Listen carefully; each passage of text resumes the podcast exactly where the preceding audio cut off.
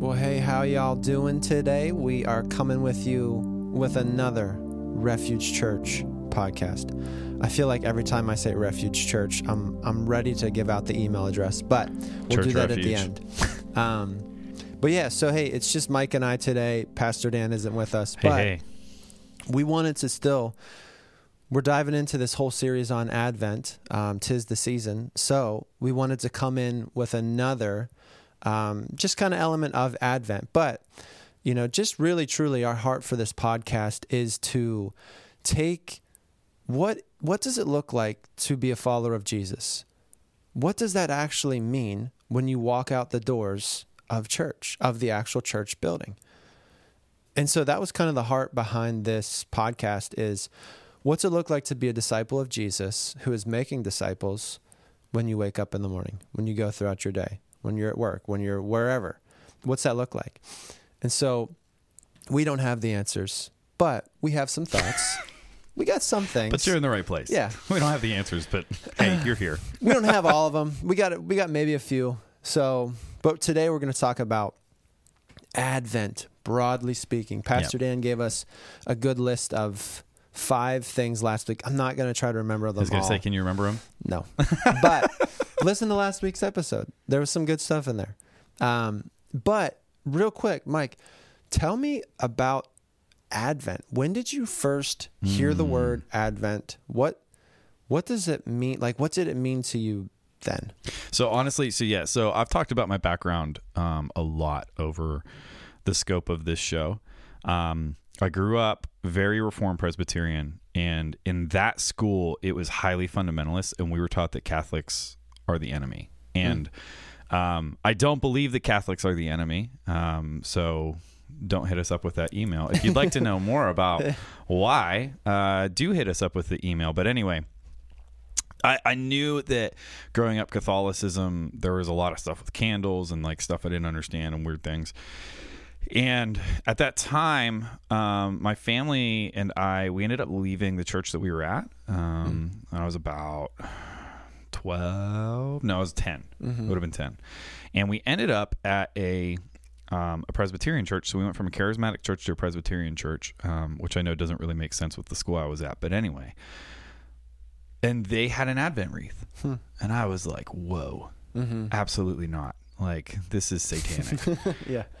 and um, and I didn't really comprehend or know that that was something many churches, both Protestant and um, you know Catholic, celebrate is Advent. And them like I remember talking to my parents about it, and they were like, "Yeah, you remember this calendar that like gives you chocolate every day?" I was like, "Oh, that's just not a thing for December." They're like, "No, Yeah. it's an Advent." Yeah. Um, and we we do it in anticipation of Jesus, who's the best gift. And so um, that was my first exposure, and uh, I've never really given it the proper thought and celebration that maybe I should. I I've had a hard time distinguishing between worship and celebration in my life, and I think. All worship is celebration, and not all celebration is worship, right? Yeah. We can celebrate your birthday, Yeah. and not be worshiping you. Um, but we can be celebrating you. And so uh, I've had a hard time drawing that line in the church. Again, my my some of that upbringing still comes mm-hmm. out. Mm-hmm. But this has been a year. Even even having a cross on a wall, honestly, ha, I, that's been a struggle for me hmm. um, for many years. And I am celebrating my 11th year as a Christian, hmm. Yeah. and I'm finally like, hey, that cross on the wall is really cool. Yeah. Like Yeah. that thing was an object of cursing hmm.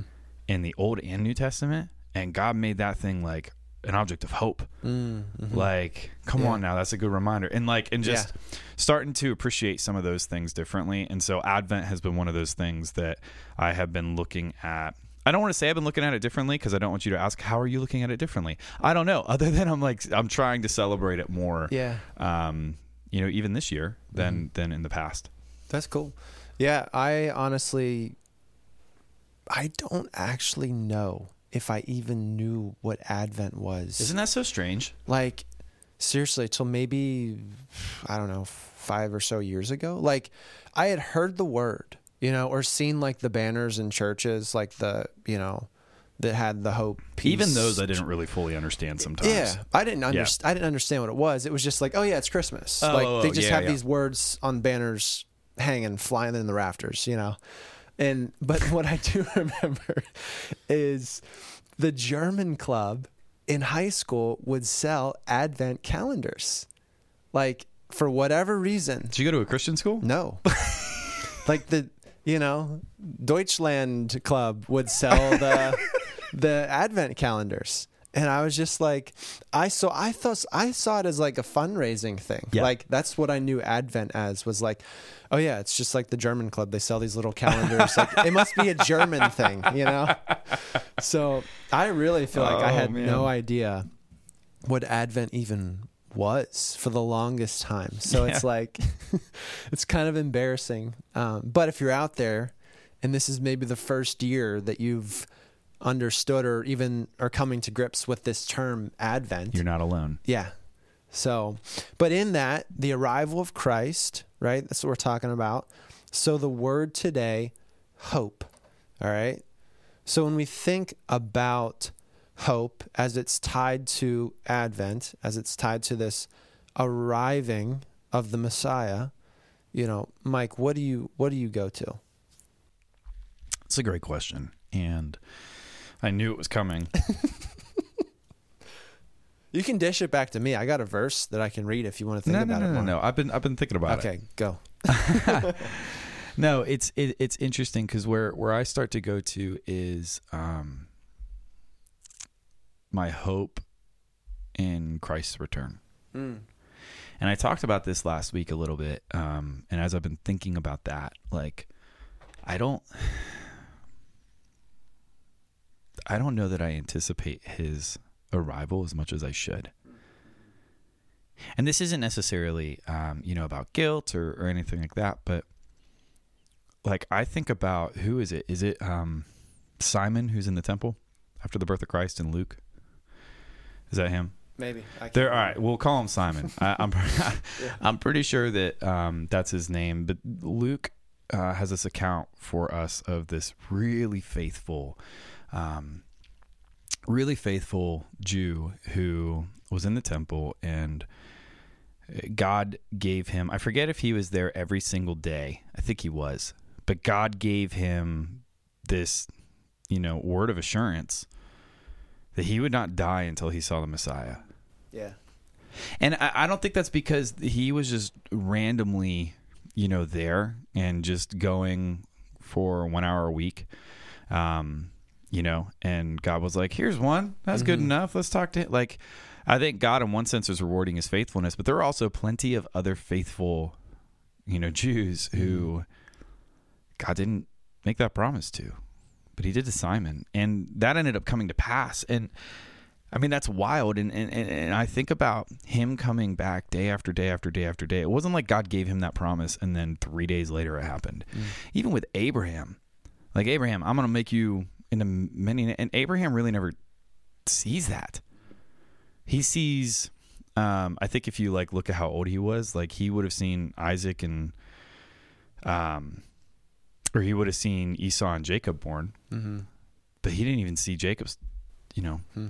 Yeah. 12 sons or any of that. And I mean, it's just, it's, I think about, am I anticipating what God has promised? You know, I just said I'm celebrating 11 years. And honestly, I've looked more at God's coming with fear, and that's wrong. Um, do hit us up with that email. We'd love to talk to you. um, but not with joy, not with great anticipation. Mm. And there is great hope. You know, like there's a ton of suffering in this world. There's a ton of brokenness in this world. There's there's a ton that is twisted in our reality that Jesus works in and moves in even now. Mm-hmm. Don't mistake that. But there is a coming day when that will ultimately be dealt with. And it's not my first or last thought every morning. Mm-hmm. So I don't know. Yeah. Yeah. Yeah. Thanks for sharing that. That's good. You know, and I and I think too it just it really gets to the core of you know hope. And I and I think it's it's something that right may not be a tangible thing. like that you hold in your hand in a sense. Like, you know, I, I read the scripture faith is the substance of things hoped for. Faith, you right, you defined it as walking, you know, in obedience along uh I didn't I botched it. Say it again. uh, faithfulness is long obedience in the same Yeah. direction. So Good, good, good. yeah, Okay. Um, so hope, you know, it, it just kind of got me thinking, where does it talk about hope in scripture? You know, and, and it was two scriptures that really came to mind. Um, the first one in First Peter 3, which talks about sanctify the Lord God in your hearts and always be ready to give a defense to everyone who asks you a reason for the hope that is in you. So be ready to basically give a reason for why you have hope. And then the second one was in Colossians 1 27, and it talks about to them, which Paul's writing, to them God willed the Gentiles to make known what are the riches of the glory of this mystery, which is Christ in you, the hope of glory. So I just really saw just in that a connection with hope was give a reason, be ready to give a reason for the hope that's in you. What's the hope in you? Christ in you, the hope of glory. Like, what is glory but truly the return of Christ, right? Yeah. So it's like, it's this full circle of, I really believe deep down that we probably don't live this way as we should, but Christians really should be the most hopeful people in the entire planet because, you know, we know the end is written. right. You know, we know the the redemption of Christ. Well, you know, Yeah, and, and if I may, I, I don't think we only know the end. Yeah. We also know to some degree the present. Sometimes we have no idea what's going on, and often that's Yeah. true, but we do know what our lived experience is. Mm-hmm. And our lived experience should not be primary, but it certainly is influential. We also know what is past. And Yep. so, uh, you know, I said this a couple weeks ago in church, but I think about even what you're talking about, worth be ready to give an account for the hope that you have. And I think about the scripture that says, We will overcome by the blood of the Lamb and the word of our testimony Mm-hmm. And sometimes we cheapen um, our testimony to just being our conversion experience, Mm-hmm. which is a wild statement in and of itself to think that, like, because that's not really cheap. That's amazing and should be celebrated and we Yeah. should talk about. But it's not only that, Mm-hmm. right? I the the assurance of my hope is not only what I saw God do at my conversion, but also how I have seen God work time and time and time again. Yeah. Even though I can't see him in the moment, but sometimes it's in looking back at my past that I can see how God was absolutely working and absolutely moving. And it has been that great and vast body of work Mm-hmm. that on the days when everything is gray and bland, I can rest in knowing if he did it before Mm-hmm. And he came through before, he's going to continue and ultimately do so Yeah. at the second coming. Yeah, no, that's good. You know, I, I feel like too he he is the present living hope today. Not just one day. Yeah, amen. He is today. You know, and, and I think just Advent, the arrival, right? We we can I think sometimes just get caught up in this like in between, right? The church age of Jesus has come. He will come again. But sometimes I think we can just get caught up in like, you know, we feel like there's so much distance between both of these, you know, end stakes, right? You know, where it's like, well, we're just kind of meandering through. Like, we aren't the nation of Israel lost in the wilderness. Like, we have Christ today, correct. a living, present hope, you know, and truly, though, to know him as hope, it takes time. It takes sitting in his word. It takes meditating on who he has revealed himself to be. I mean, it, it takes this relationship with God himself to really be able to not just say, oh, yeah, my hope's in God, but the way that you live. People start asking you, like First Peter talks about, hey, why are you so hopeful? Man, do you see the world? Yeah. uh, why are you not freaking out right now? You know, like what's going on? Because, you know, I feel like that's truly who we're called to be. You know, the people who recognize today Jesus Christ is my actual hope in this very moment, you know, and not that he's just going to do the thing I want him to do, but he's actually all that I need, you know, right now. Um, but just thinking through with like, okay, coming up on Christmas, coming up on just the celebration of Christ's birth, which we're reflecting on, looking forward to the anticipation of his second coming. Um, just thinking through like, what do you think? And this this is just, you know, what do you think living in that way of of being hopeful? What can we do to kind of be a hopeful people?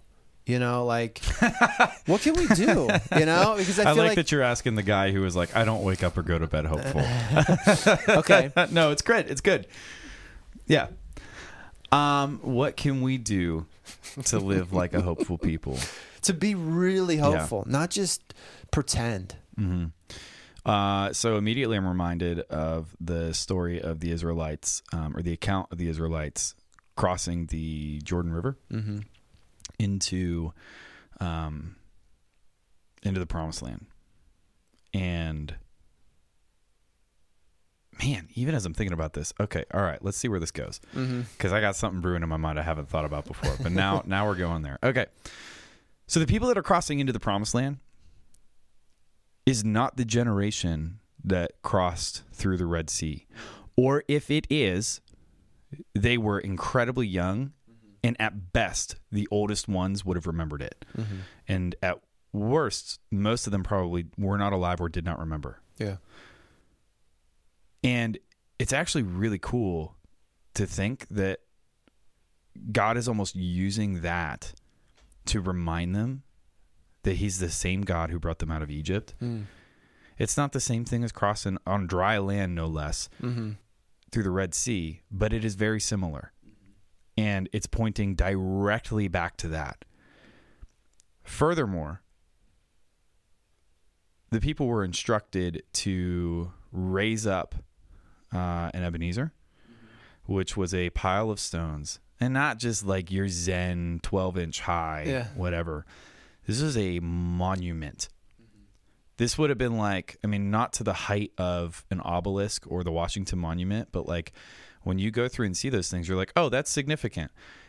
And the point was so that the children would ask their parents, what's that about? And their parents would be mm. like, yeah, our parents said God brought us through the Red Sea. And we believed it, but we also, I mean, you know, and then we crossed through the Jordan River. We know that this is who this God is. Mm-hmm. This is what he continues to do. And how we can live as a hopeful people is like, I hate to be the bearer of bad news. We do not live in a Christian nation. Mm.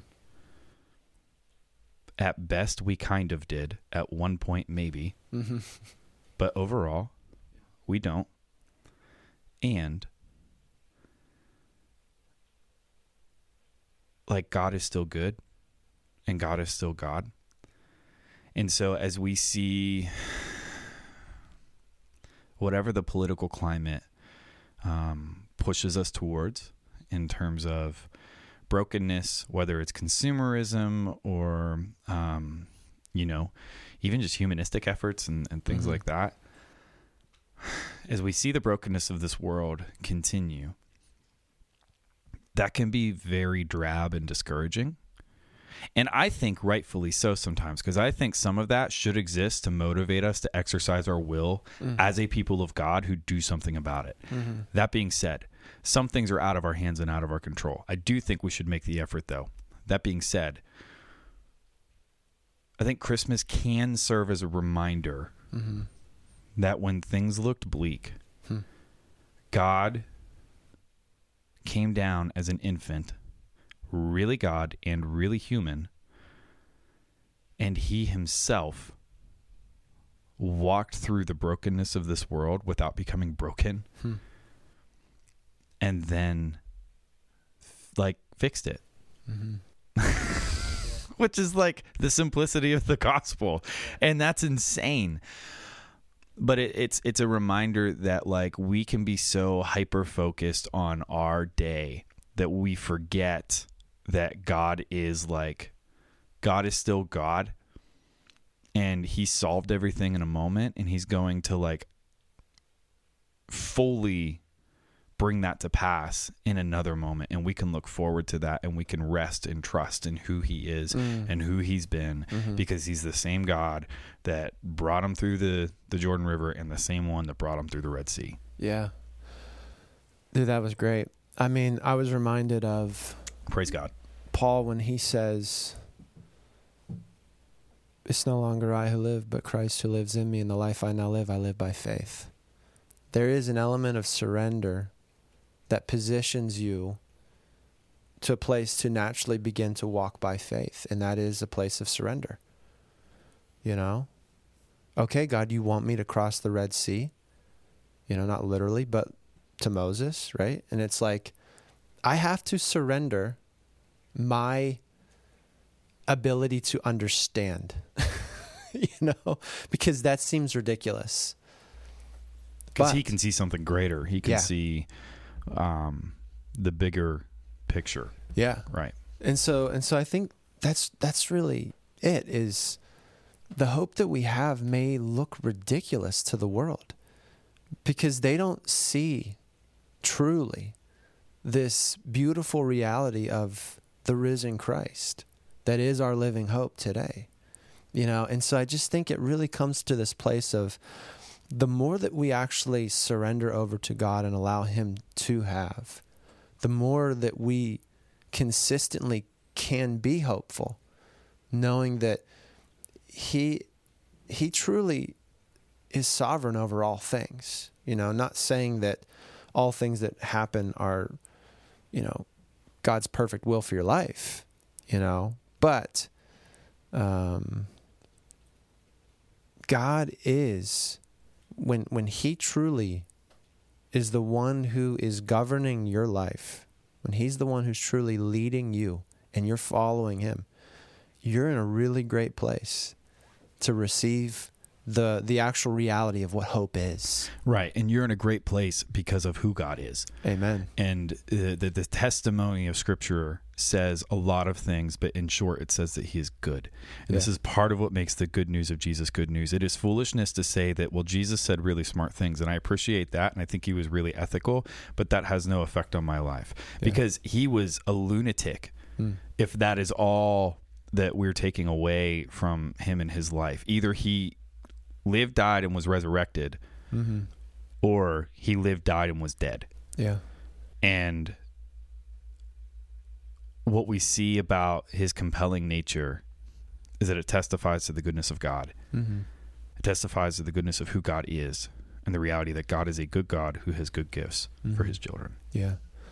It's good. Well, hey, thank you so much for tuning in. Thanks for listening. Thanks for being a part of this. And listen, if if you're really struggling with hope, you know, you feel like you're just in a season where, you know, maybe you really do feel depressed.